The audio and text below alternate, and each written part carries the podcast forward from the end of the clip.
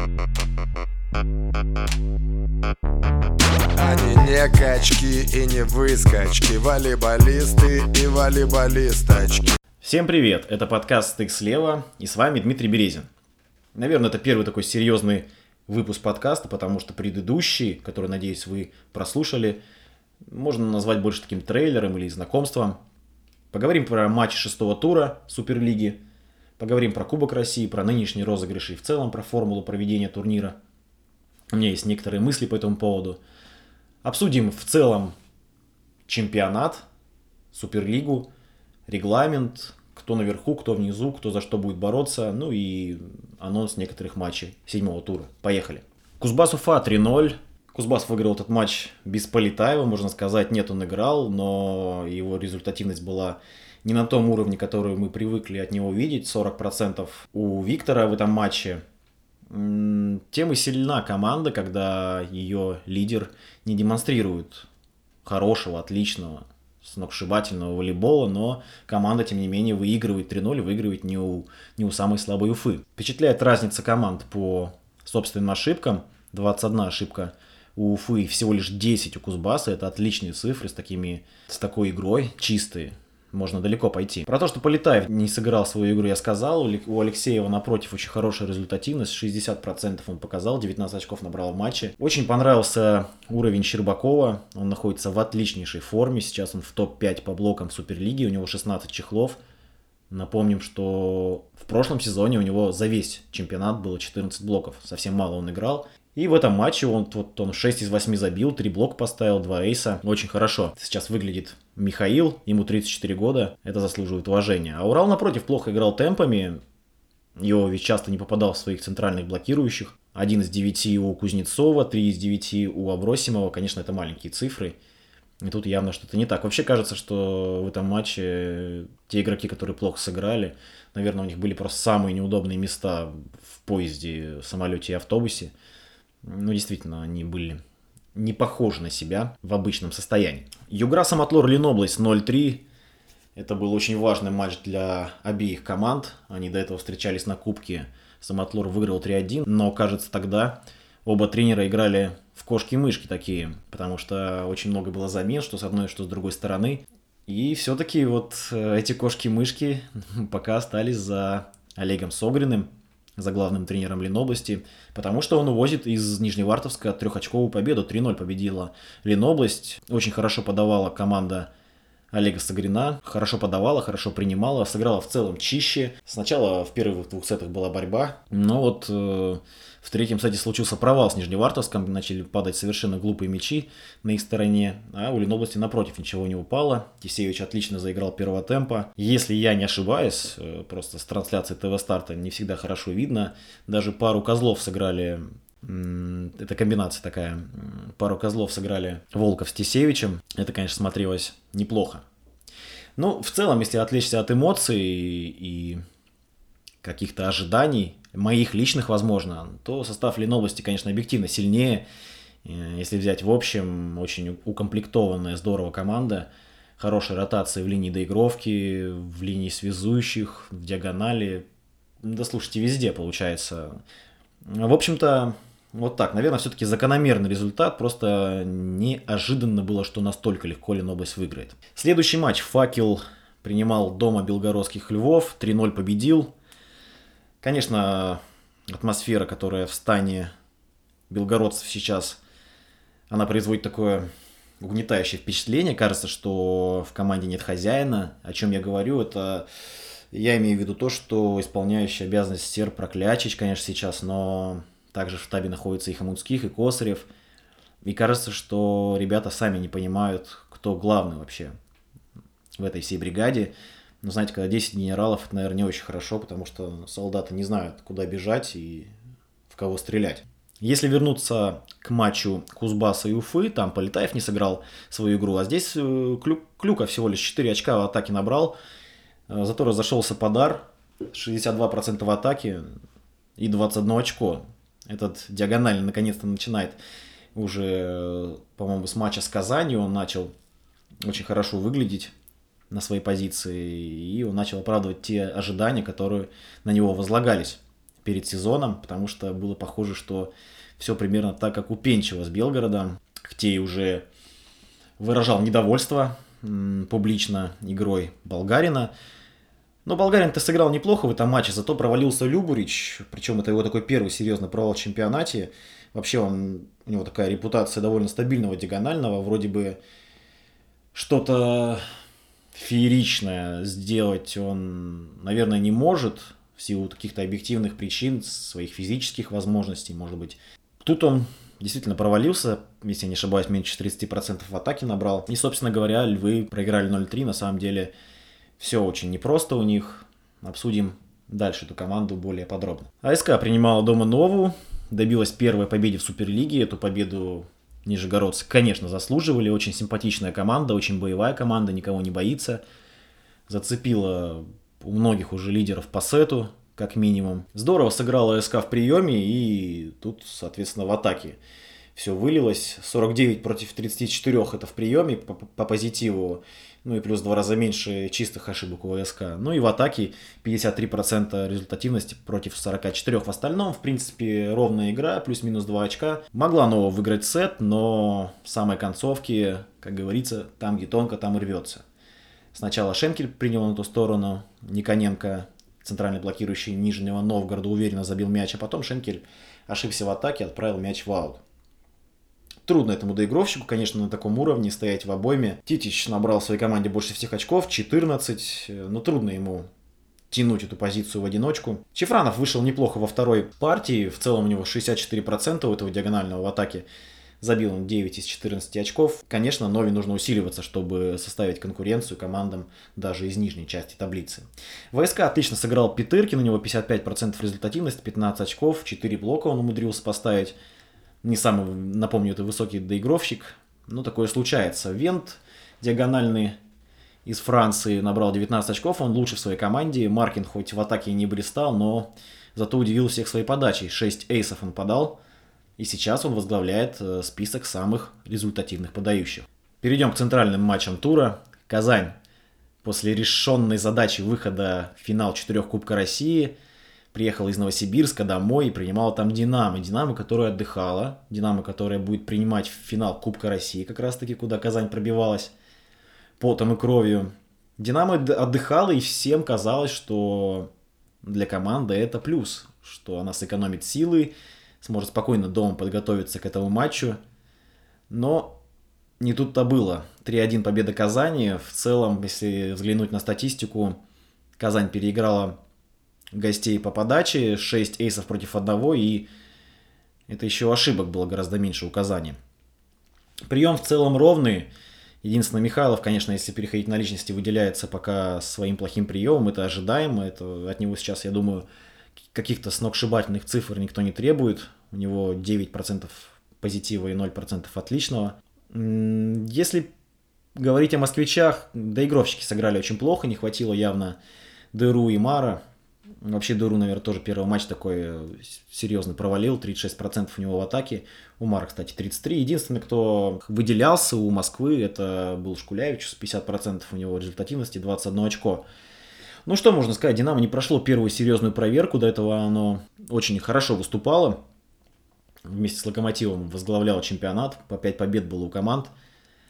Сейчас, э, на данный момент, э, очень важный матч следующего тура против Локомотива. Во многом определяющий, потому что после этого матча станет ясно, действительно ли Динамо собирается там бороться что-то серьезное в этом году или все-таки тут немножко другой уровень. Если говорить о Казани, то Казань добавляет, это видно. Мне очень понравилось распределение передач от Будько. Если посмотреть на статистику, то Соколов, Нгапет и Михайлов набрали, соответственно, по 14, 14 13, 13 очков. Загруженность крайних, по крайней мере, нападающих примерно одинаковая.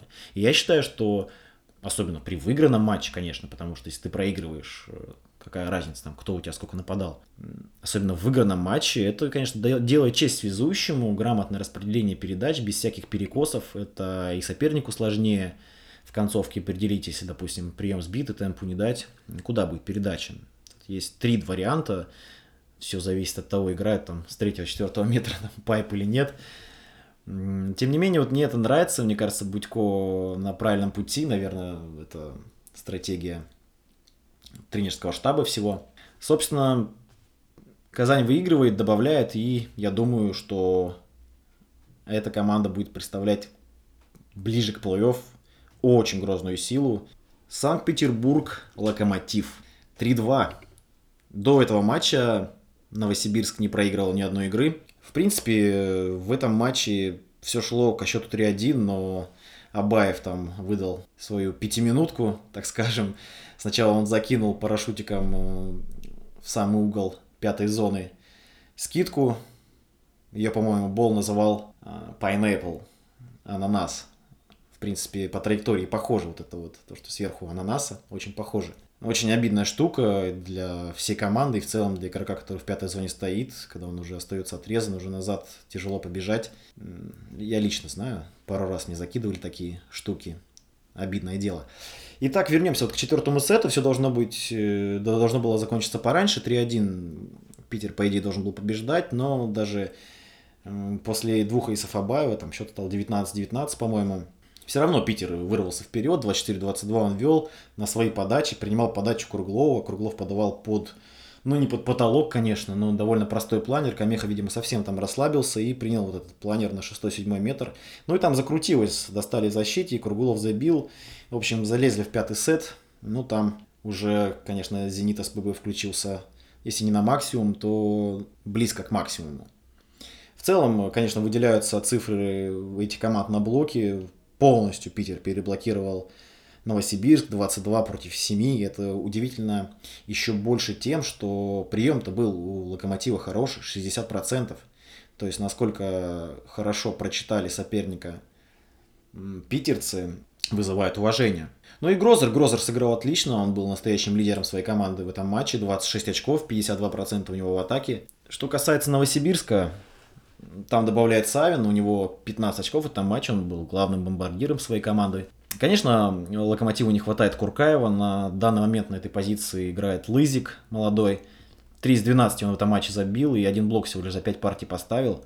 Ну, наверное, этому маловато, и когда Куркаев восстановится, явно будет повеселее дела обстоять у Локомотива на блоке. Yeah. Детка, покажи свой волейбол Покажи мне, что такое аут Покажи фол Немножко поговорим о Кубке России.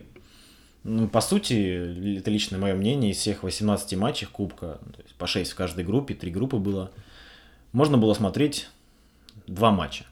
Это Локомотив Зенит и Факел Санкт-Петербург. Они как раз игрались в третьем туре, и, собственно говоря, к этому все и шло. Локомотив Зенит э, очень на тоненького, конечно, победила Казань. Локомотив мог все решить раньше, но странные собственные ошибки, вроде доведенного на ту сторону фрибола, там, Щербинин спокойно его доводил, Иович полез, они столкнулись, и как-то все не очень хорошо получилось. Ивович, помню, там еще пасовал какую-то передачу придумал странную. В общем, все в, сам, в самый важный момент, и, в принципе, мог Локомотив решить все в четвертом сете. Но если бы ДКБ, спорт не имеет сослагательного наклонения, так что «Зенит» заслужил эту победу. Сейчас все победы для «Зенита» Казань важны, э, а это на выезде у такого сильного сейчас соперника, э, плюс победа, которая предопределила выход финал четырех Кубка России, это победа как глоток свежего воздуха. Трансляция, конечно, ужасная была. Я, знаете, где-то только с четвертой попытки открыл трансляцию. Я сначала на ТВ Старт залез, там не получилось.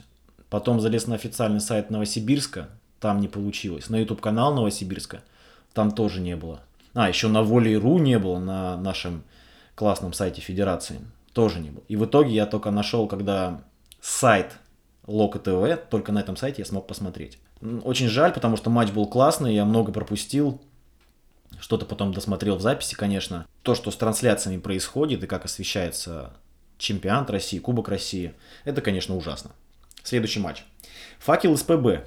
2-3 победили питерцы в Новом Уренгое. Зенит имел определенный запас прочности, так казалось. Самилвол пытается привить питерцам вот эту привычку играть сердцем, как он говорит постоянно в интервью. Получается через раз пока, по крайней мере по результату. Задачу сам главный Питер решил и Ну, немного повезло, конечно, петербуржцам, что факел без Волкова сейчас было бы гораздо тяжелее Санкт-Петербургу пройти в следующий этап. Финал пройдет в Москве 25-26 декабря. Уже известны полуфинальные пары. Кузбасс сыграет с «Зенитом Казань», «Динамо» сыграет с Санкт-Петербургом. Хотелось бы в целом поговорить про систему проведения вот этого турнира. Почему бы не сделать Кубок России полностью плей-офф? Почему бы не сделать все матчи на вылет? лучшие 64, если наберется, или 32 команды заявляются и до, допустим, 1-4 финала играют по одной игре на поле более слабой команды. Это интересно низам, потому что условный там Саранск, к примеру, или Ростов, ну да, там тоже есть команда, никогда, возможно, не приедет даже Казань и так далее. В общем, это интересно регионам, популяризация волейбола в регионах. По-моему, это здорово. Будут сенсации, это сто процентов. Конечно, Ростов у Казани не выиграет, но какая-нибудь команда высшей лиги А, в принципе, теоретически может обыграть э, много команд Суперлиги в таком турнире. Меньше нагрузка на игроков. Игры на вылет, они в принципе интереснее. То, что мы вот, э, я рассказал про эти два матча, да, которые э, прошли на Кубке России, по сути, вот это были матчи на вылет.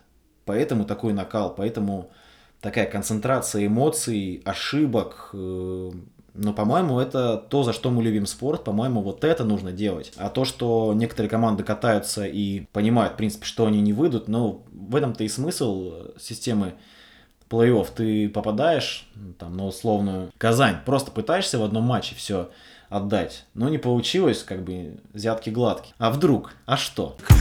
Есть вдруг, откуда не возьмись, и летит прямо на тебя еще одна подача. Давайте в целом пройдемся по регламенту, потому что он постоянно меняется, и на самом деле, вот даже когда играл, зачастую было непонятно, что вообще там у нас э, с формулой проведения, вылетает, не вылетает, сколько, плей-ауты, плей-оффы, переходные игры. На самом деле меняется каждый год, потому что все всегда подстраиваются под сборную у нас. Хорошо это или плохо сейчас обсуждать не возьмусь. Итак, регламент. Команды в регулярном сезоне сыграют по 21 игре, 14 игр с командами из своей группы, дома на выезде по одному матчу, и плюс 7 игр там уже хаотично. Как жеребьевка, как судьба распределилась, распорядилась, извиняюсь, так и будет. Итак, первые два места, они э, автоматически после регулярки попадают в финал шести, и там ждут э, остальные четыре команды, которые определяются в серии плей-офф. Третье, десятое место играет плей-офф из двух матчей.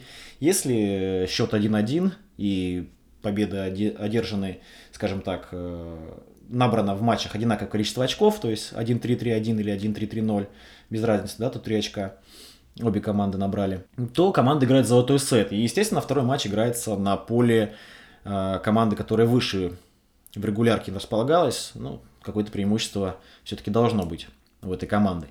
Что касается других команд, то с 11 по 14 место играется плей-аут, играется два тура плей-аута, 14 место вылетает напрямую, 13 место играет переходные матчи с командой высшей лиги А. Но в целом э, в этом плане ничего не поменялось внизу, немножечко наверху изменения. Финал 6 у нас уже был, в принципе, интересное действие. Что касается чемпионата, ну, на самом деле, я считаю, что чемпионат у нас очень крутой и очень интересный в этом году. Регулярка короткая, уже почти треть прошла, да, вот следующий матч это будет э, треть всей регулярки все команды уже проиграли хотя бы один раз. У Казани и Питера уже по два поражения. Казань на восьмом, Питер на седьмом месте. Конечно, еще пройдет матчи 5, 6, и все станет более-менее понятно, кто куда, кто наверх, кто вниз, кто посередине.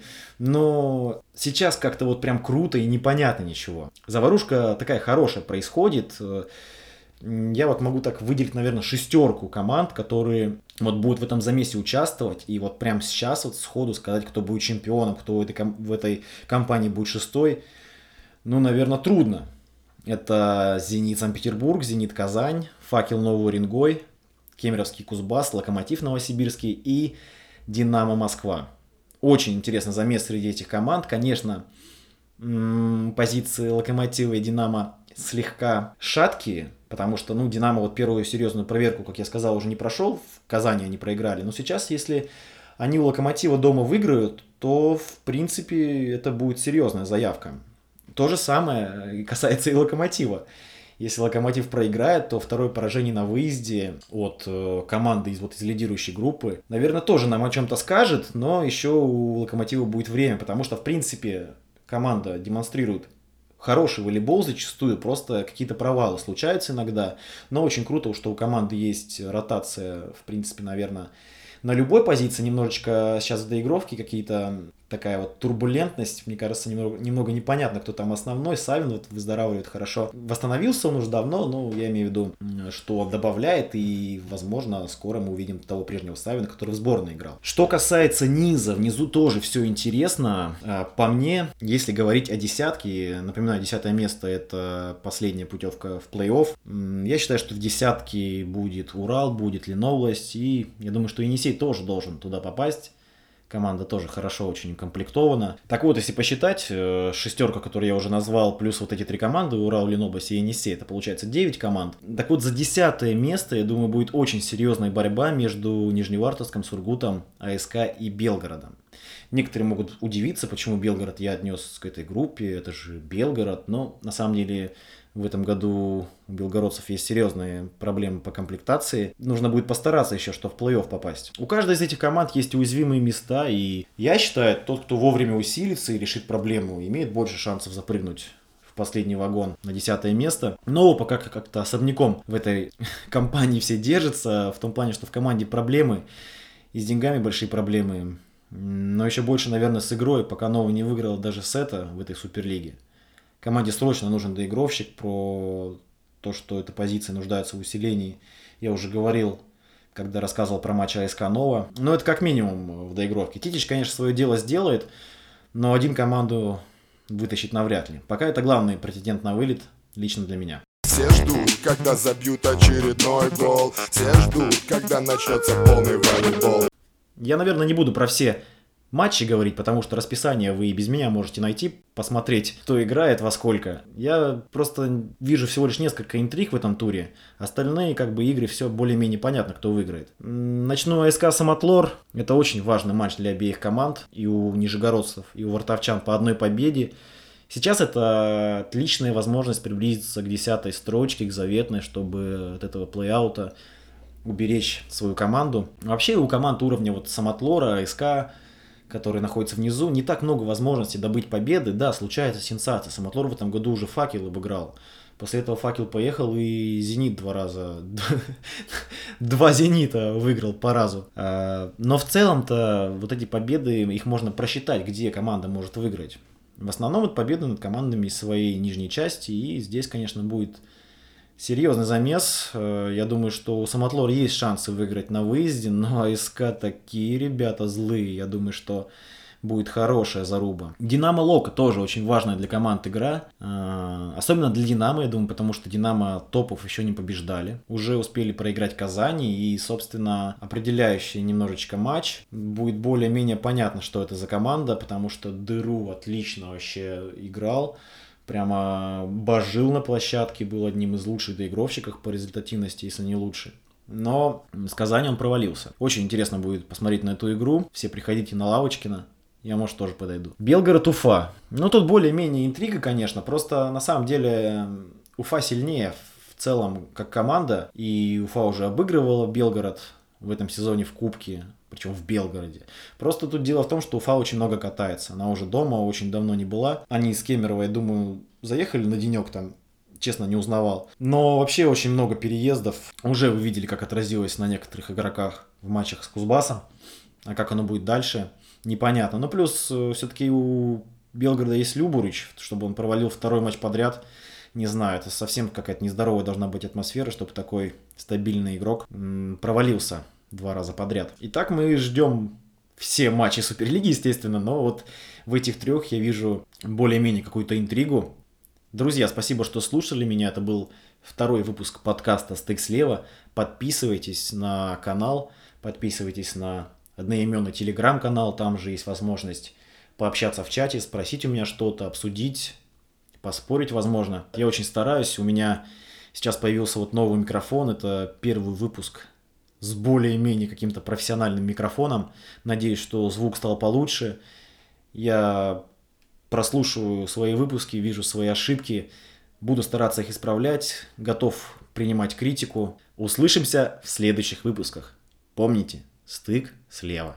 Это игра для тех, кто руки не держит в карманах Для тех, кому правила напоминать не надо нее играют повсюду, во всех странах Под волейбол двигай своим задом